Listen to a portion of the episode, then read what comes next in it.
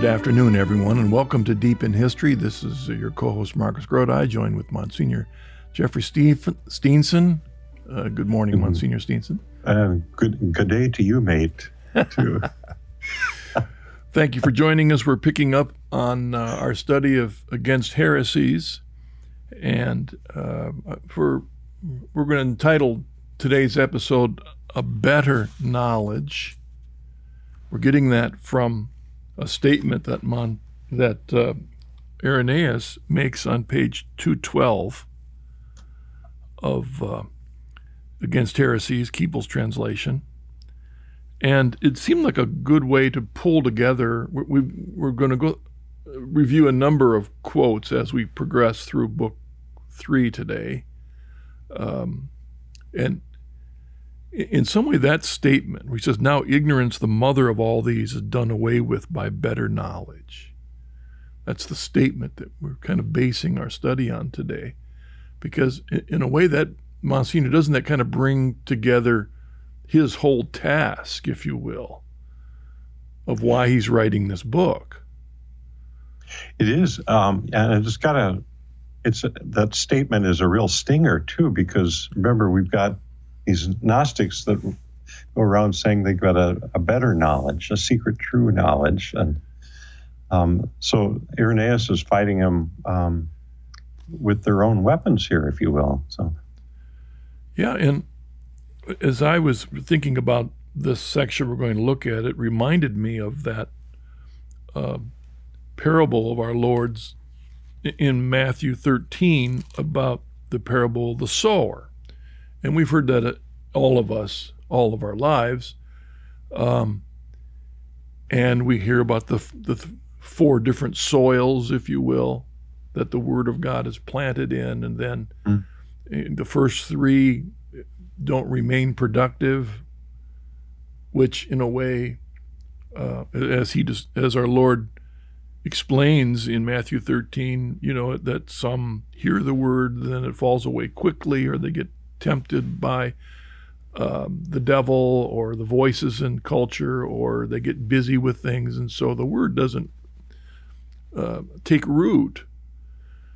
Uh, and then the fourth one, it does and produces fruit.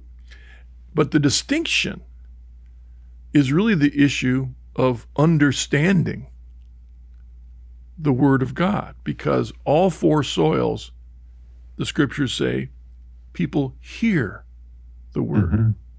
They hear it. But the difference between the fourth soil and the first three is that they not only heard it, they understood.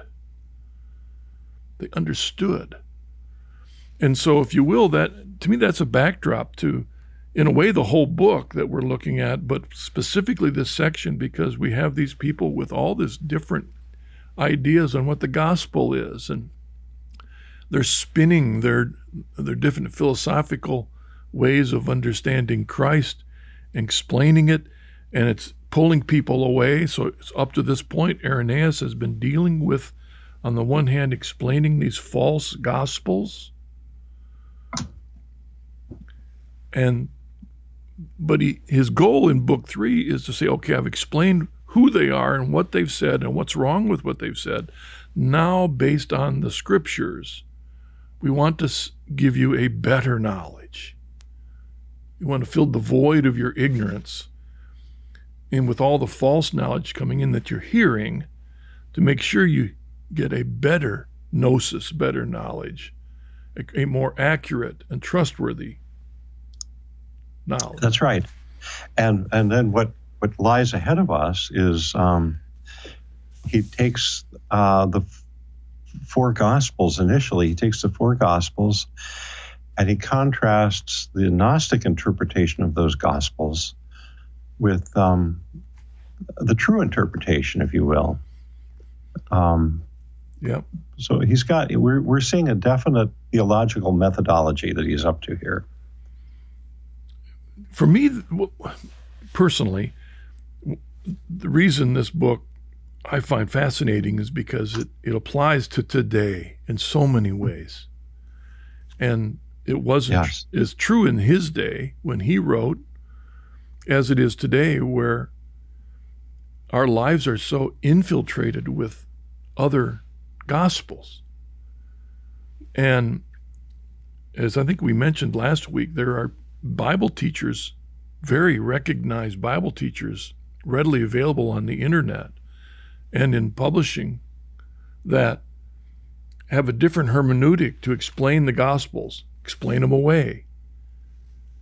And if you start at Mark chapter one, verse one, and you have a, a skewed hermeneutic, you can you can take every verse and end up in a different direction. That's right. That's right. And, you know, they they all, I mean, what I always was so struck by was, you know, at the end of the day, when you take that critical approach to Scripture, the idea that Jesus is the Son of God, that doesn't appear until the second century, basically, they're they're saying. Yeah. He's a, he's a great teacher um, in the first century.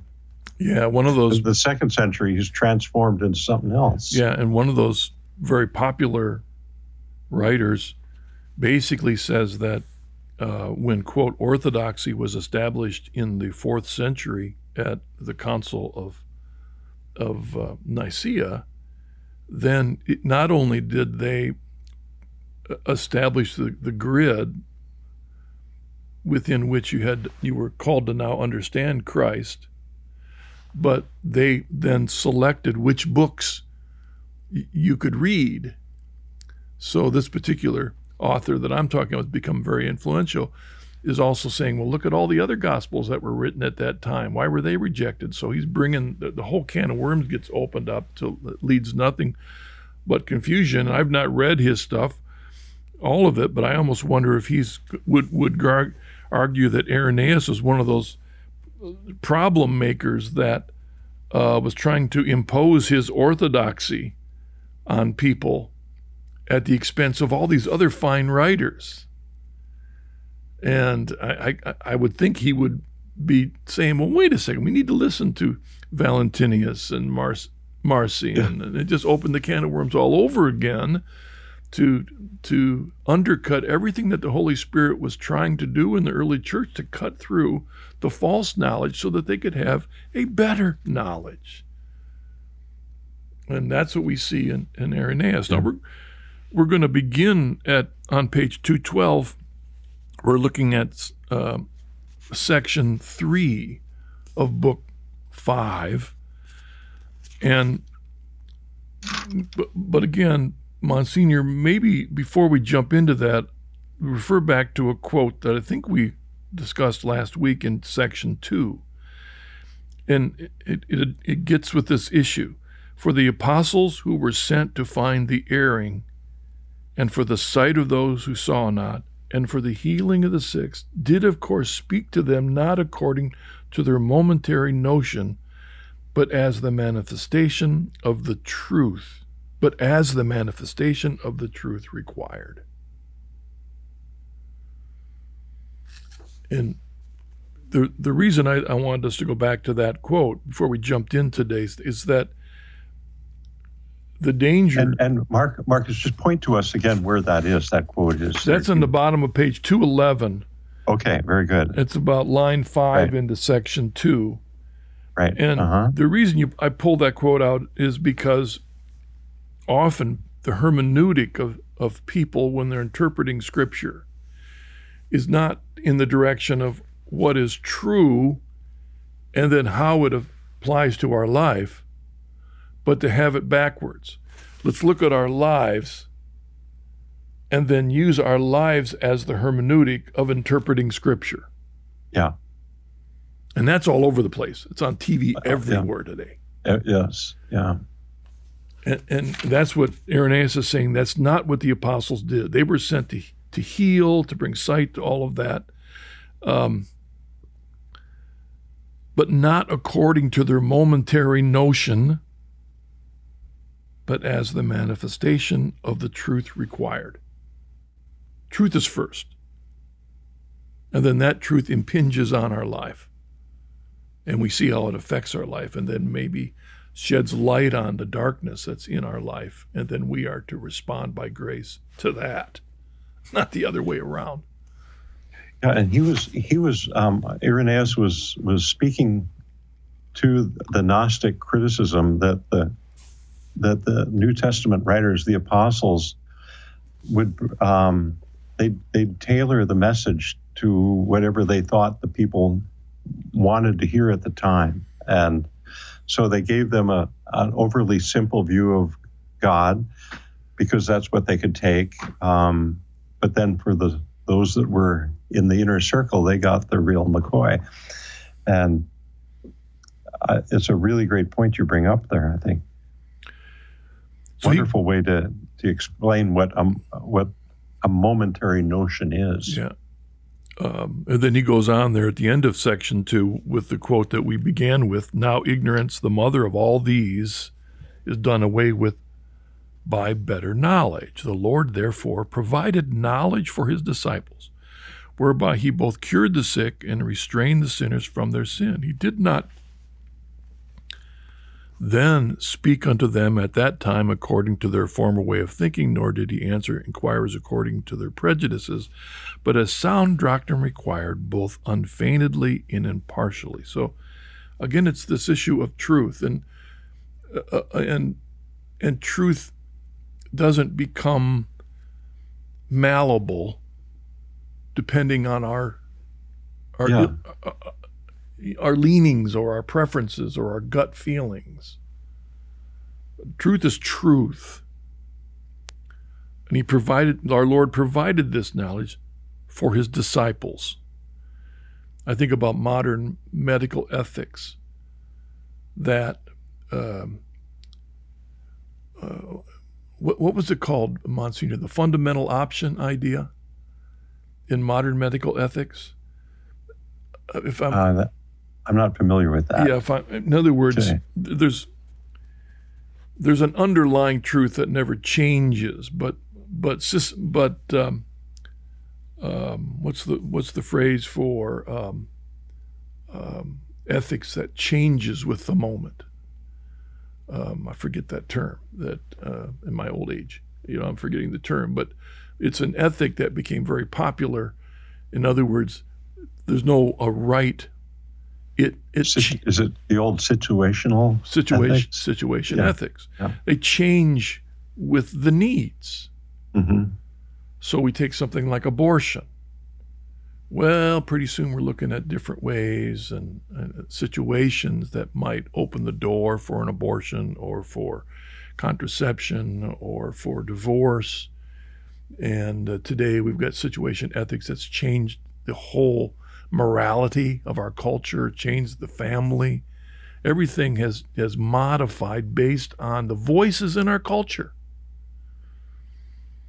You know, the more voices screaming for one thing, well, pretty soon, eh, you know, I don't feel like fighting that battle anymore, so we give in. And pretty soon it, it changes.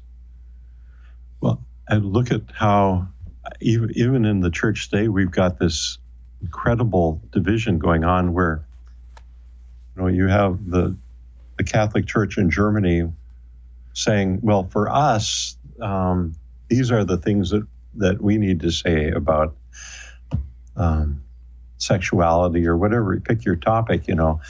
And we understand that it's different for you folks down there in Africa or in um, in some other part of the world. Saint Irenaeus, we've already dealt with that passage where he said, we can't do that. The faith is the same everywhere. Yeah. In the in the Catholic Church. Yeah, yeah. The, huh. And that's why we, we you know, it, it, in in Irenaeus' time, it was when when a novel idea would pop up. The question is, does that novel idea match what we received from an apostle? Yeah. A little a couple pages before, we dealt with the, the barbarians who were really basics in the faith. They had received the old tradition apostolic, and that's what they're holding to. And these new ideas, they're saying, time out here. That's not what we received. Well, that's the key. And, and so Irenaeus would say, for those people that can't read Scripture, the church has provided a, a, a, a canon. In other words, the creed. Here you go. Here's, here's the basics of it.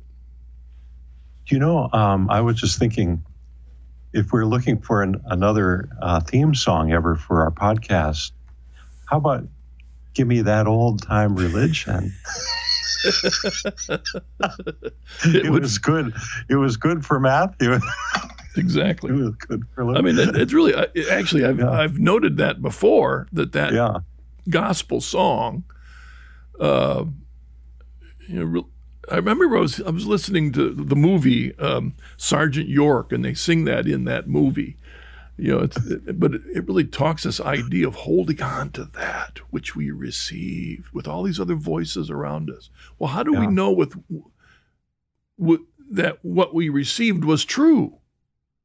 What if what we had received didn't match the apostolic tradition? What if we had been brought up and taught by one of these Gnostics? How do we know, how do you break through that to, to find out what's true? Well, Irenaeus would say, it's a deposit that was received and passed on from Christ to his apostles in tradition and scripture. That's the line, the, the better knowledge. He uses that phrase there in section two.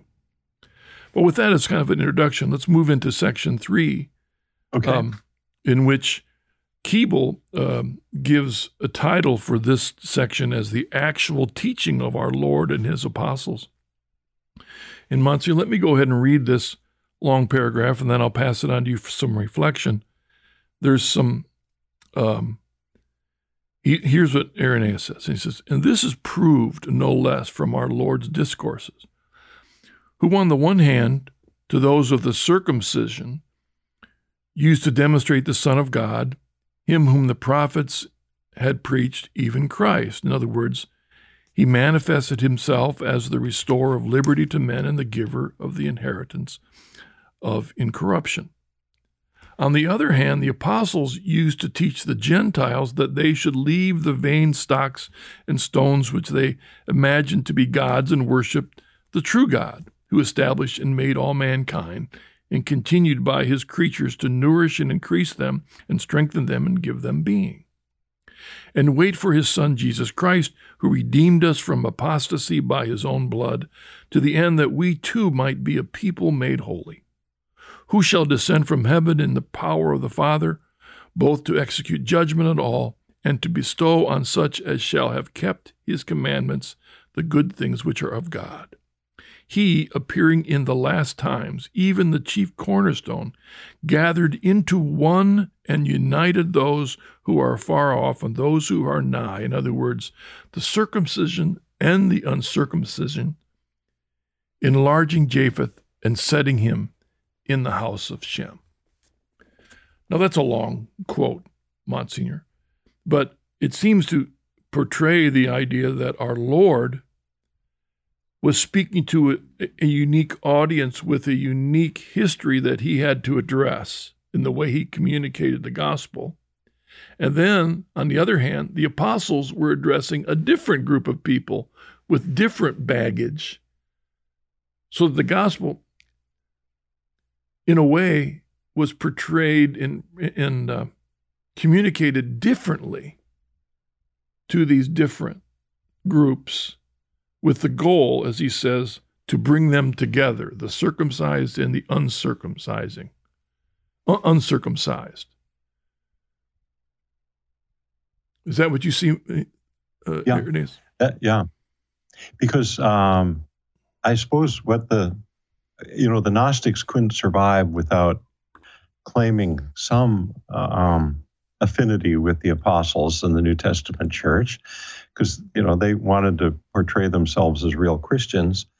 So their their goal was to show how the Old Testament and the New Testament spoke to two different gods, one, that God of this world, and then the the New Testament, the higher God.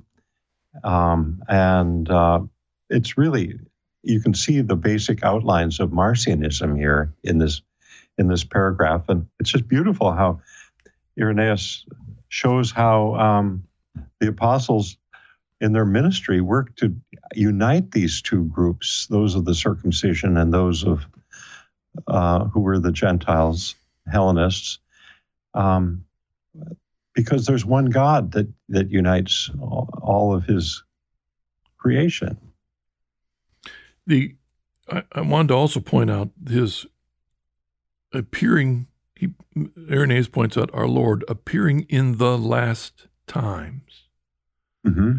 That connects, if you will, it it it provides the explanation to the fulfillment of all the Old Testament looking forward and to what the epistles authors will say, Peter will say, Paul will say, James will say, affirming that, and Hebrews, this is the last time. We're this in that time. Yeah, and Irenaeus believes that very vividly. We're in those last times. Now, one might look in the Old Testament and see uh, a periodic um, what's the word I'm looking for? Where where the, the people of God would have chances to start over and over again. They had a chance to start over again after the flood with Noah. And they had a chance to start over again after Babel. And they had a chance to start over again after Sodom and Gomorrah with Abraham. They had a chance to start over again with Moses. They had a chance to start over again with David. So these times where the people were given chances to start over again, and then because of sin, they would fall. And they'd get to the point where God would say, I've had enough with these people. You know, we say every day in Psalm ninety-five, we talk about Meribah, and uh, Massa and Meribah, right, where God says, you know, I, I've had it with these folk. They shouldn't. But then we see the mercy of God's steadfast love. He gives them a chance to start over again. So with new leaders, Abraham, Isaac, and Jacob, and Moses, and Joshua, and Samuel, and Saul, and David, and Solomon, and these chances to start over. But they kept failing. Well, in the church, what we find is that this is the last chance, folks. There isn't going to be another chance. We're in the last days. And we're given grace. We're given a new opportunity in Jesus Christ. The world is redeemed. We're given an opportunity to abide in him. And now, how will mm-hmm. we do it? And that's kind of where our Lord then passes the baton to the apostles. I've given you everything. All right, do it, but abide. Because if you don't abide, you'll be thrown out like the branches. Will you abide? And so we have this opportunity, and we're living in that time right now. That's right. Um, and, you know, I was thinking, um, not to... You know, we're not exactly synced up with the liturgical calendar, but the the lesson, the gospel for the twenty-third Sunday after in ordinary time, um, Jesus spoke about how we bring people back.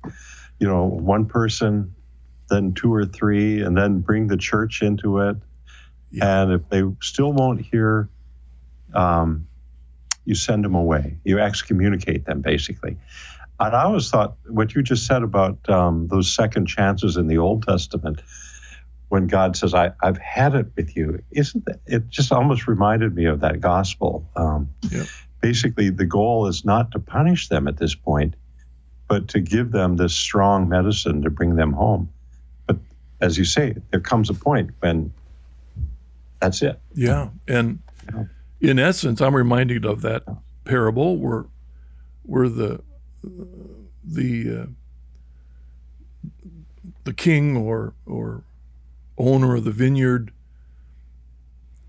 establishes the vineyard, has people working the vineyard, and then goes away, and then he sends back people to to uh, to find out what's going on, and the people who are not the vineyard kept killing all the people that the yeah. that the, the ruler or king, the owner, would send back. And finally, the, he says, well, I'll, I'll tell you what, I'll send my son. Surely they'll respect him. Well, of course, that's salvation history. Yeah. With the killing of all the prophets, many times they had chances to start over and start over. Well, now this is it.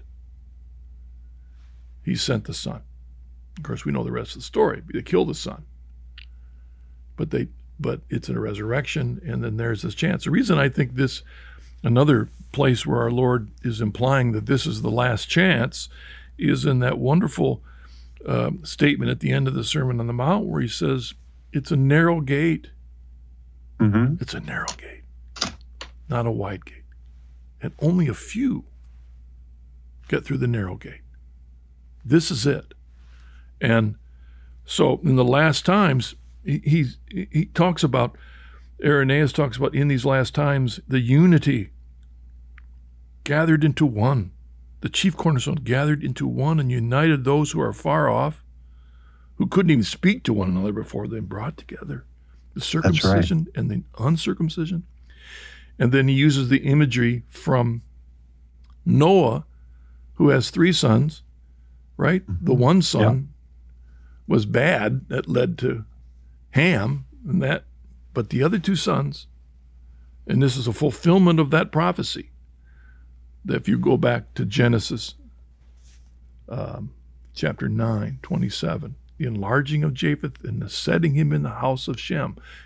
Irenaeus sees that what's happening in the church is the fulfillment of the prophecy that was there in the blessing of Japheth and Shem. All right. Well, there's so much. We can't go through every little thing in, in book three, but we're going to jump around now and just pull a couple things. Okay. Um, if we jump down to the bottom of page two thirteen, there in, we're in chapter six, one. This, mm-hmm. Again, there's so much here, but they're at the bottom paragraph where he says, and again, God stood in the congregation of gods. In the midst he judged among gods. He speaketh of the Father and the Son, and of those who have received adoption. Now these are the church, for this is the congregation of God, which God, in other words, the Son, did by himself gather together. Now, Monsignor, the reason I, I had highlighted that is, you know, it, as Irenaeus gives his argument, sometimes he'll say things that he just takes for granted, that when we look back, they're an affirmation of truths that we don't always take to, for granted today. And that's why I wanted to point out that to Irenaeus, the church, the church are those who have received adoption. In other words, he equates those. The adoption that we receive through the Holy Spirit in Christ, we become a part of the church.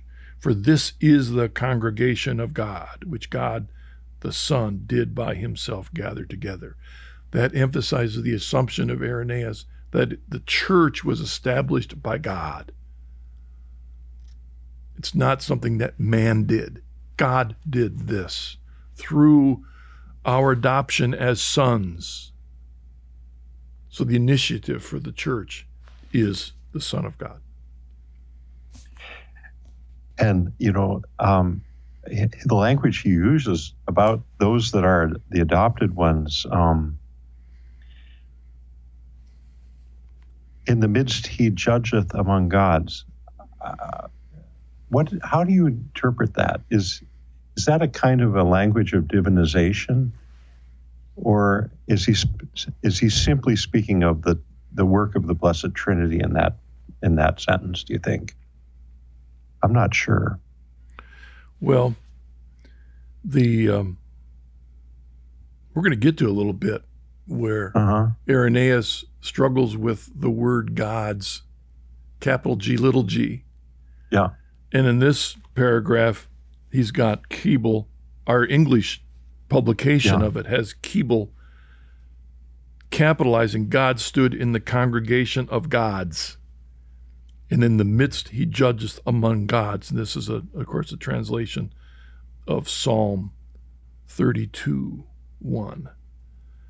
And my interpretation has always been that when he uses the word gods,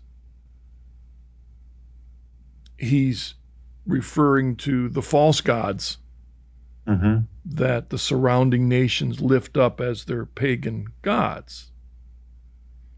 and yet we have one God, the true God, that it's an imagery. It's not a real portrayal of God standing in the midst of these phony gods. They don't really exist.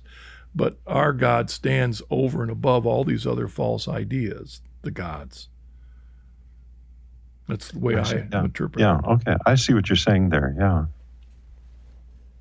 Yeah, uh, that's, worth, that's worth reflecting on some more. I, I agree. Well, again, it goes on. Concerning whom, yeah. again, he saith, the God of gods, the Lord hath spoken and called the world. Well, what God? He of whom has said, God will come. Evidently, even our God, and will not keep silence. In other words, the Son, who is his manifestation among him. So, again, he's... I mean, it's hard. I think it's hard to imagine ourselves in the environment that those Gnostics had portrayed with all these different gods. Yeah. And that's the backdrop to all this, that Irenaeus is trying to cut through and say there is one God, one God. And we're going to get to that in a moment. Uh, Look at that um, on the, at the top of page two fourteen then. Um, those to whom, third line down, those to whom he saith, I said, ye are gods, and all the children of the Most High, to these, namely, who have won the grace of adoption, whereby we cry, Abba, Father. Yeah, now in that sense, yeah, that seems to be applying to the divinization issue, doesn't it? Ye are gods. Yeah, it's fascinating. Yeah, we just read in one of the Office of Readings recently, there was a, one of the authors was talking about this, this divinization that we receive, which is so much more popular in the Eastern Church than in the Western Church. But on the other hand, he's he's using quotes from the Psalms mm-hmm. that I don't think would have been understood in terms of God standing in the midst of his people who have been adopted and divinized. I don't think that's where those Psalms talked about, is God standing in the midst of all these phony gods. Yeah. But on the other hand, it does seem like in... Well, in, he go, go I'm sorry. Oh, oh, and, you know, and when we get into section two, he kind of gives us a little help through this. Um, uh, no one, therefore, besides, as I said before, is named God, or entitled Lord, except him who is God and Lord of all. So um, he's sort of, we, we, he says that Scripture will use the term God of people other than the Most High, but only the Most High, only the only God that has title Lord as well is the Most High. So...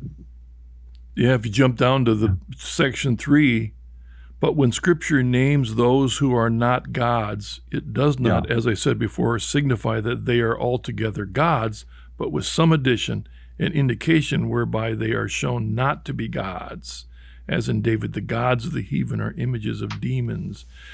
You know, it, what fascinates me about this also is that we today there are, if I if I will, pseudo-Christian sects that talk about us becoming gods. And the one that comes to mind, of course, is, are the Mormons.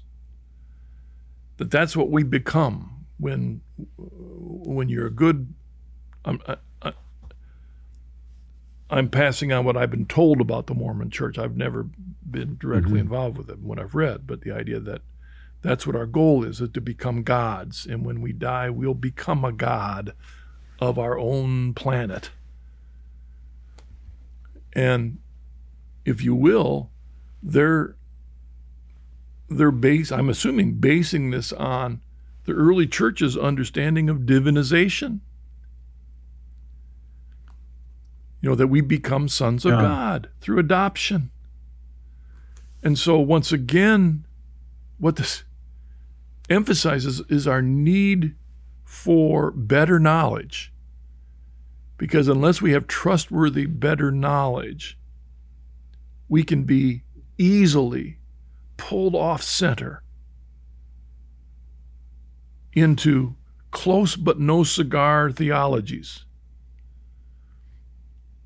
You know, another example comes to my mind are the Jehovah's Witnesses that, again, I think they believe that when we die, there are the one hundred forty-four thousand that will spend eternity with God, and everybody else will be down here on earth. Well, that's actually kind of close to the Catholic understanding of heaven and purgatory. You know, those that die that don't quite, aren't holy and pure enough to enter into God's presence or go through a time of purgation. And that takes a long time. Yeah. For you, my only going to take a day. For me, it'll be many, many centuries. Uh, so I'll be down here with all the, the Jehovah's Witness folk on earth, and you'll be up there with one hundred forty-four thousand. You can't do this. You're you're heaping coals of fire in my head. But I'm poking fun at the idea that that that a lot of these theologies are very close to the theologies of the early church, when the Gnostics were taking it here, the pagans were taking it over here, and really close, taking scriptures to put it over here. And now we have modern day folk taking it, you know, running with it, coming up with their own Bibles. And Irenaeus says, this better knowledge has to be trustworthy. Yeah, oh, absolutely. We, of course, you know, you had some of these Gnostic figures that were running around proclaiming that they were gods. Simon and mm-hmm. uh, certainly Simon Magus did. Um, eventually, we're going to meet up with in a few years um, Montanus, who um, proclaimed that he was um, an incarnation of the Holy Spirit. So, I mean, got a lot of crazy stuff in this but, early but there are period. Echoes. We, we we see that today. Yeah. And when, uh, especially with the internet, there's a phenomenon happening today in Christianity that did not exist fifty years ago. And that was the start of completely, without apology, independent churches that have no direct con- connection with historic Christianity. They see the Bible as the foundation, but yeah, no creed. Uh, they may write their own creed, maybe well-meaning folk. They may have hidden in their bylaws that they're more connected with Methodism or a Baptist or, you know, or Reformed, or, but totally independent. Now, there were independent churches in the past, but nothing like yeah. today. And they, of course, but it's interesting, they all learn how to read scripture through the eyes of their founders. Um, yeah. Yeah. So there's a, always a tradition there. It's just a false tradition. Well, and close. Close. Yeah. Like I said, the, the the the Mormon idea of becoming gods is close to what we see, but that's not exactly. So that would, you put Irenaeus in that shoes. How do we help someone that's taken this truth about adoption?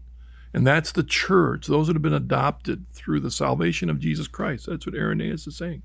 And this is what mm-hmm. God did. This is what God did, and this is the church. So then how do you, it's like trying to squeeze a water balloon. That you train, in every, it'll pop out over here. No, then it'll pop out over here, or it'll pop out over here, right? I mean, it's just all over the place. That's, how do you hold this together? That's and, a brilliant... Brilliant metaphor. Well, but that's what's happened throughout history. Yeah.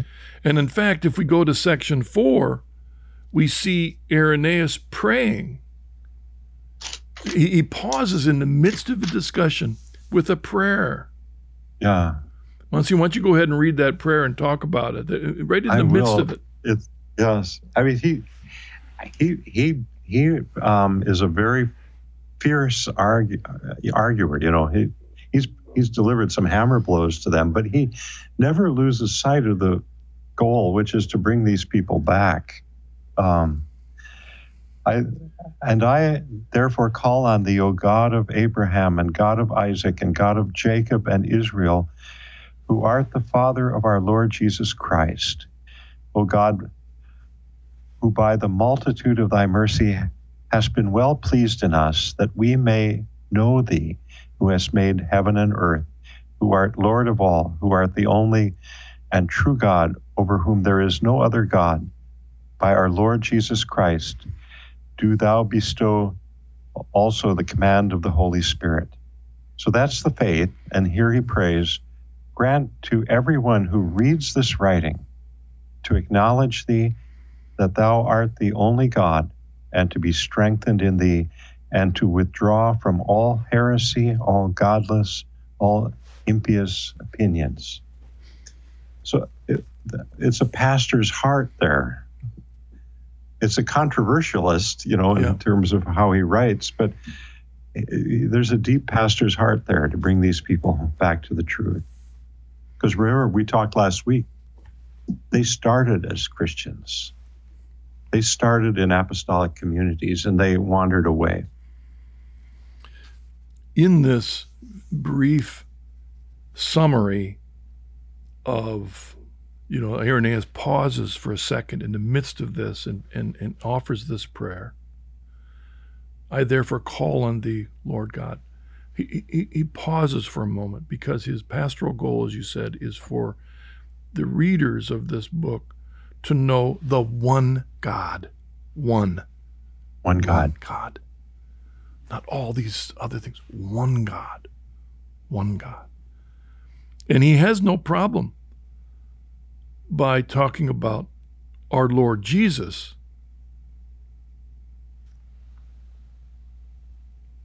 He's not caught up in the in the Trinitarian argument, you know, yet. There's an assumption of this is what he's received in the apostolic tradition. He's not seeing two gods. He's seeing God the Father and the Lord Jesus Christ, which is the way he's described in Scripture. We also know that the word Lord in the old, all through the Old Testament witness is an is an, an address of God, so it is an, an acceptance of Christ as the Son of God. But the the point is one God, and the other thing I wanted to point out in here in this short summary is there's a part of it that, again, we t- can take for granted today, but the foundational understanding of God and why we recognize his authority over us is because he is our creator. That's the, the beginning point. Yes. We talk about him as Father, as he says here, who art the Father of our Lord Jesus Christ. We recognize him as Father. But the foundational assumption is creator. Yes, we didn't find him. He he found us because he created us and he owns us. Yeah. I mean, you know, we are his property. We are his creation. And Irenaeus talks about that all the way through. And we li- if we live in a time period in which people do not recognize God as creator, then the foundation for our understanding, have a, a, a true knowledge of God, is uh, impotent from the beginning if we don't recognize what it means that he is creator of all. And, you know, that's why he'll constantly, from beginning to end, emphasize that. Well, there's so much to go. We could go through line by line, but we're we're trying to jump ahead. Around Monsignor, you had particularly emphasized in our preparation that you wanted to address chapter seven on page yes. two sixteen. Yeah, yeah, uh, on page two hundred sixteen and seventeen. Um, just, I just wanted to note um, simply that we've got a very interesting argument that goes on here about Um, how to interpret uh, that passage that, that he quotes at the beginning of chapter seven on page two sixteen um, from uh, Second Corinthians four four. Um, the God of this world blinds the minds of the unbelieving. Um, and the, the Gnostics misinterpreted it. Um, by arguing that the God of this world refers to this God from the darkness, the, the God of the Old Testament, and that he's the one that that sowed all this confusion.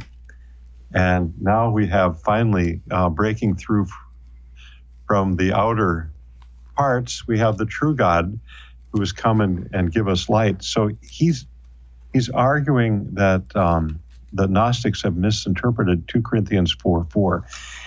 What I found so interesting about this, I, I just was reflecting on it a little bit. Um, Irenaeus says, um, uh, what, what, uh, what we should be aiming at, um, how we'd interpret this, um, in whom the God of this world hath blinded the minds of the unbelieving, and affirm that the God of this world is one, and he another, who is over all principality and beginning and power. That's what they were saying. It's not our fault if those who say they know the mysteries that are higher than God have not so much the skill as to read Paul. And then he goes on to have this little argument about Paul's custom of using uh, transpositions, um, or uh, I guess the Greek for that is hyperbatus. Um, and this is for people that um, like to play around with New Testament Greek a little bit. Um, of this world, um, when he uses of this world, um, it's a genitive, and w- where where does that genitive relate to? Um, does it relate to God, or does it relate to the unbelieving of this world? And and he argues that, um, like those of us that, you know, are very much um, at the beginning level of New Testament Greek or Latin, some of these highly inflected languages, sometimes those genitives in the sentences appear in places where they wouldn't appear in English. And I thought that was interesting, because he was saying basically, we just have to learn how to understand Paul the grammarian here, and how he will move things around a little bit. Um, and so, you know, what he's trying to say is that God has blinded the minds of the unbelieving of this world, uh, top of page two seventeen. So there, the, the people that have done some uh, New Testament Greek um, Um, and have been in, you know, New Testament interpretation classes will immediately recognize this is the sort of thing that yeah. biblical scholars love to get lost in. How now, do you do that? Now, I might be stepping in some stuff that I step in on, out in my cow pasture, but in in this case, I think Irenaeus got it wrong. Yes, and modern modern critis, critical um, scholarship of Irenaeus here says he got it wrong as well. I uh, the the best um, modern commentary, uh, modern translation of Against Heresies is from the Ancient uh, Christian Writers series, and there uh, the editor points out that um, that there's only one place that you can take that genitive um, of the world. It's got to apply to God, not to the other. And so um, he, basically the argument is that Irenaeus probably got it wrong on this point. Yeah. It, in terms of his...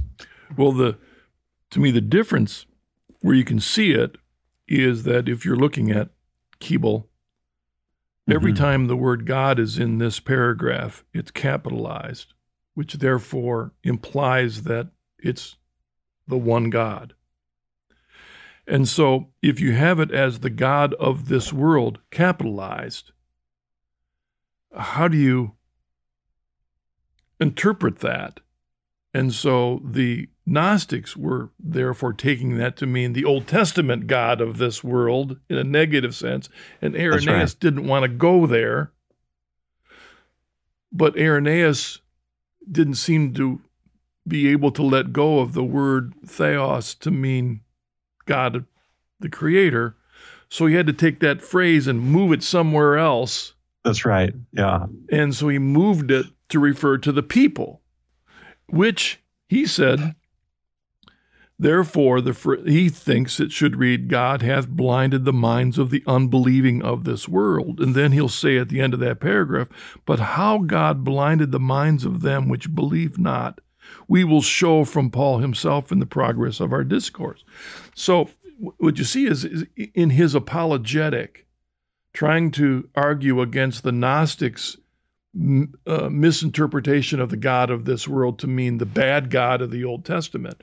So in Irenaeus' apologetic, he moves that phrase over, but now he's stuck with another theology that he has to deal with, which is, how is it that God blinds the unbeliever? Yeah. And now we're into the the awkward place of predestination, double predestination, so that if a person over there doesn't believe, well, it's because God blinded them. It isn't their fault. It's God blinding them. And now we're into the whole yeah. controversies that will come later about the freedom of the will, uh, which affects even missionary. You know, in some Protestant groups that were so caught up into, it's God that blinded peoples, so therefore, there's no need for us to go out and try to evangelize them. If God wants to convert them, he'll do it. It's up, you know, it's the extreme of that, which he kind of moves into because of the way that he can't let that word God mean anything other than God, the Creator. However, as you pointed out, the modern translators recognize, well, maybe Irenaeus overstepped it, because when you look at the translation of that verse in, for example, the Revised Standard Version, it goes this way: in their case, the God, little g, right, of this world has blinded the minds of the unbelievers to keep them from seeing the light of the gospel of the glory of Christ, which is the likeness of the God of this world, the devil. And and it's interesting, Irenaeus, as we go on a little, I can't remember exactly where it is, it's a little farther forward, he basically takes that and he's, he settles on that interpretation. The God of this world is Satan. And, you know, it's Satan who blinds. Yeah. God doesn't blind. So he, he's not being completely consistent in how he handles that. We'll, we'll get to that, even as he says, that uh, maybe, uh, you know, when he said he'll get to it later, then in his own study, he didn't quite uh, agree with what he had said previously. We didn't get back and correct it yet. So, because because book three had already been publica- published. And, uh, you know, that's, I was thinking of that this morning, um, that that Irenaeus wrote this before there were publishers that assigned editors to authors. Because we're having a lot of trouble getting through this, because we are basically functioning as editors at this point. So, well, again, remember in those days, they didn't have movable type. That's right. So a copy of Irenaeus, Book three, was done by hand. And then once they've been disseminated, they're out there. That's right. So how would he go back and correct something? Uh, That's right. Except yeah. maybe just to say it was corrected in Book Four or Book Five. Augustine had to do the same thing, right? He had to do his retractiones. His retractions, yeah. That's right. And those are those are pretty extensive. Those retractions. Yep. So uh, let's let's try and cover one more section, Monsignor, okay. before we uh-huh. we close today. I, I feel like we just skim over everything and probably leave more uh, cans of worms undealt with. Uh, but if we jump to page two twenty-two, okay, and now we're in Book three, uh, Chapter nine, Section two. Um, he's dealing with the Gospels, and he's in Matthew, mm-hmm. and he's dealing with angels. And he makes this wonderful statement. Um, and it's in the, we'll do in the middle of section two on page two twenty-two. Right. He says, "And Matthew again saith that the wise men coming from the east said, We have seen his star in the east, and are come to worship him. And that being brought safe by a star into the house of Jacob to Emmanuel, did by the gifts which they offered show who he was, who received their adoration. By the myrrh first, because it was he who should die and be buried for the perishable race of man. Gold, again, because he is a king, of whose kingdom there is no end. And frankincense, because he is God, who was both made known in Judea and displayed unto those who sought him not." Now, Monsignor, what is so significant about this paragraph? Well, we, we've had a wonderful talk about this. This is the first time, at least in our text, that we have where one of the fathers of the church has given an interpretation of what those gifts of the Magi signify, gold, frankincense, and myrrh. I, I was fascinated. I went and did some look. I just kind of followed this up a little bit further. And the next time, the next church father that addresses this and gives the interpretation of, of these gifts of the wise men is Origen in his work against Celsus, um, book one, chapter nine. Now that work comes maybe maybe as much as twenty or thirty, forty or fifty years from um, when Irenaeus wrote his. Mm-hmm. What's so interesting to me is that when Origen was a young man, he went to Rome to visit Hippolytus. We know that Hippolytus was um, deeply um, uh, involved in the writing of Irenaeus at this point. Um, he brings a lot of Irenaeus into his work. So I always wondered, I've wondered, did Origen basically take that imagery, the meaning of the three gifts of the wise men, and bring it to the east with him, and there then this wonderful interpretation that we love so dearly um, uh, entered into um, Christian consciousness.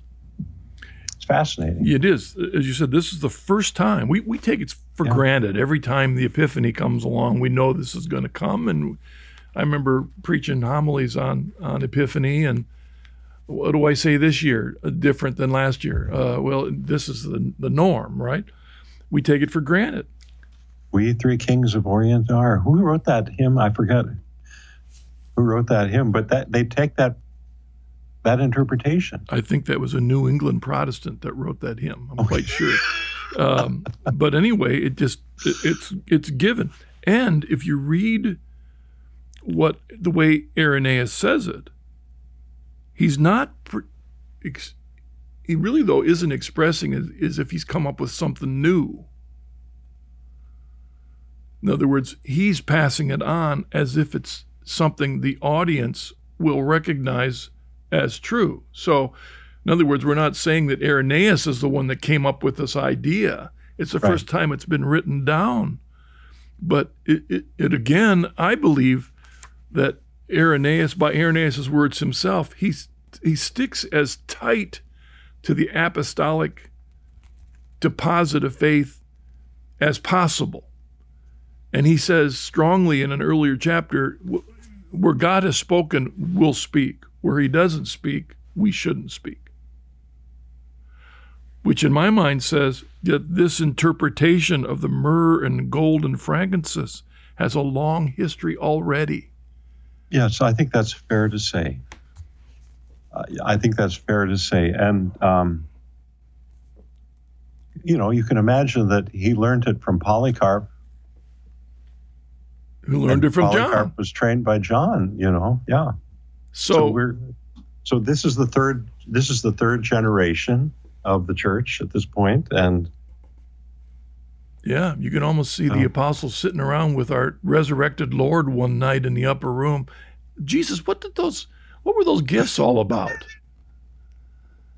And Jesus says, don't you guys get it yet? The myrrh represented this. The gold represented this. The frankincense represented this. Oh, wow, Jesus. You know what I mean? I mean, there's the idea of the passed on right from our Lord.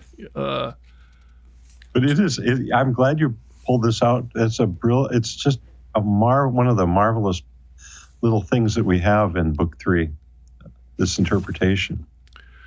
Well, when we pick up next week, we're going to jump to um, page two twenty-four. Okay. Chapter ten, section two. We'll begin there. We'll look at that paragraph, which in there talks about the church as well as Our Lady. And then we'll, from there, we'll jump over to uh, page two twenty-six, and we'll... We'll be then in uh, section three of book, um, chapter ten, but we're going to start where it says, "This therefore is the knowledge of salvation, and not another God, nor another Father, nor the deep, nor a pleroma, but the knowledge of salvation." That's what we'll look at, and then we'll go on from there. All right, Monsignor. Okay, so, you, so it'll be page two twenty-two next time. Uh, we'll start out with... Oh, no, I got it two twenty-four. Wrong here. two twenty-four. two twenty-four. That's yeah, where we'll start okay, next very good. Time. Okay, thank you, Marcus. Could you close us with a, a prayer, Monsignor? Okay, in the name of the Father, and the Son, and the Holy Spirit. Amen. We thank you, blessed Lord, for the privilege of being with this third generation of, uh, of your church, and the insights that we've gained from studying Saint Irenaeus. We pray that we will bring these things to bear in the challenges of our time, and we pray for the church and for the salvation of the people. In the name of the Father, and the Son, and the Holy Spirit. Amen. All right, Monsignor. Thank you very much. Thank you for joining me on this episode, and those of you watching, I hope, and listening, I hope this has been an encouragement to you, and if you have any questions or comments, we'd love to hear them. Until then, God bless. We'll see you again next week. God bless you.